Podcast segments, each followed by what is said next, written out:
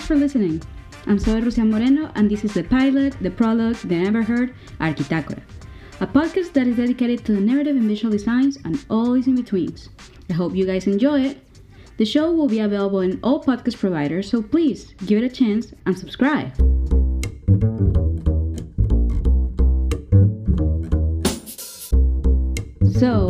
Since it is the prologue to Arquitectura, I kind of wanted to give you guys a general summary of the ideas that I have for this developing project the struggles, dreams, the, possible future. So, just a little bit about everything. However, before doing that, I kind of wanted to tell you a little bit about who I am. As I said at the beginning, my name is Zoe Rusian Moreno, and I come from Caracas, Venezuela. You could say that I have a peculiar background. You see, my parents work in the advertising industry and they have their own production house since I was very young. My dad is a director and my mom is the head producer. They were always a team, always sharing, always creating together. You could say I pretty much spend most of my time in a studio set, in between productions, and overall just immersed in this dynamic of making ideas a reality. This environment certainly made me develop a keen curiosity for the question why just find out the overall purposes of everything and was telling myself that everything has a, some form of narrative. And I never grew out of that why phase. I was always eager to find out more, get more knowledge of every little thing. In the classroom, I was always that kid who raised my hand and asked the professor, why this, why that. So, yeah, I was that kid.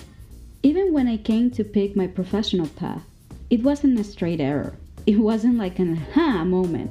It wasn't like a woohoo, I'm a designer. I love stories, I love narratives, so maybe I'll study cinematographer, or maybe I'm gonna be a graphic designer or a production designer, just like my family. Not really.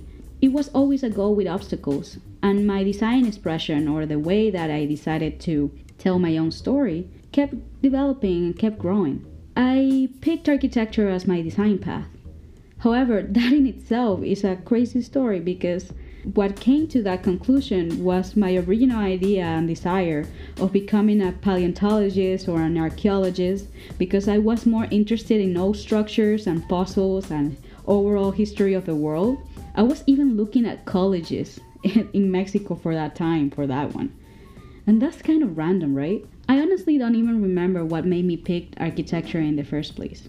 I think it was a mostly a combination of the decisions of my love and my passion for history and structure and ideologies. And you could say, what does this has to do with narrative design? I think that's the thing. Every part of the system has something to say to one another. They complement each other.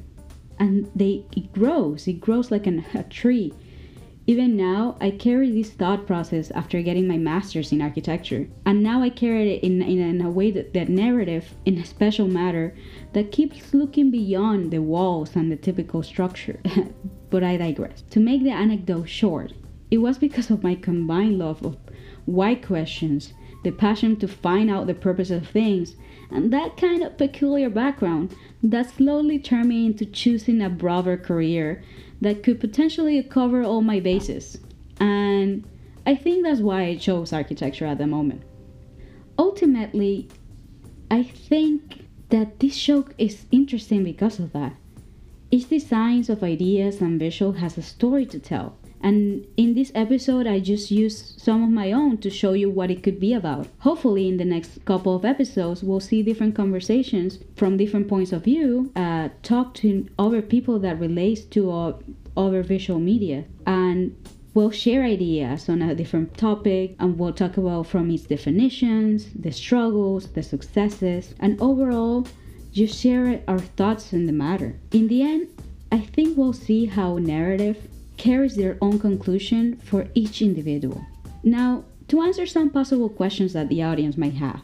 So, when I say narrative and visual design industry, what do I mean? Well, in layman's terms, it will be all groups of designs that express itself through a visual media and with a purpose, like architecture, illustration, animation, fashion, anything and everything of the many design branches. Another question that people might ask why a podcast? Why not a YouTube or some type of visual channel? I believe the podcast has an advantage that drives you to be a critical listener, to take your time, organize your idea, and use your imagination to understand the topic. While if I were to do a visual channel, the conversation would be just simply different. The way of interpreting information about the media, it will take a different part of the brain. And for now, I want to focus on creating this link with people who are willing to listen. Kind of like when it becomes a new group of friends who share the same passion, like a Comic Con, but for creatives. Uh, this is not to say that down the line, hopefully, this podcast can become a multimedia show, but we'll see. My hope for Architectura is that it becomes this hub where all creatives can connect and find their own versions of expression, learn a new thing or two, or even just have a relaxed setting for conversation. That's the goal. And I hope that you guys enjoy listening to the show and follow me in this little adventure because I have the feeling it'll be a fun one. And that's a wrap for the plug, the pilot, or the first episode of Architectura. So please be sure to visit iTunes and give on a bright, amazing, cool rating, and also write a little review about what you guys think. I'll make sure to read it, and hopefully, I'll answer any other questions or comments in the next episode. So keep on creating. Thank you. Bye.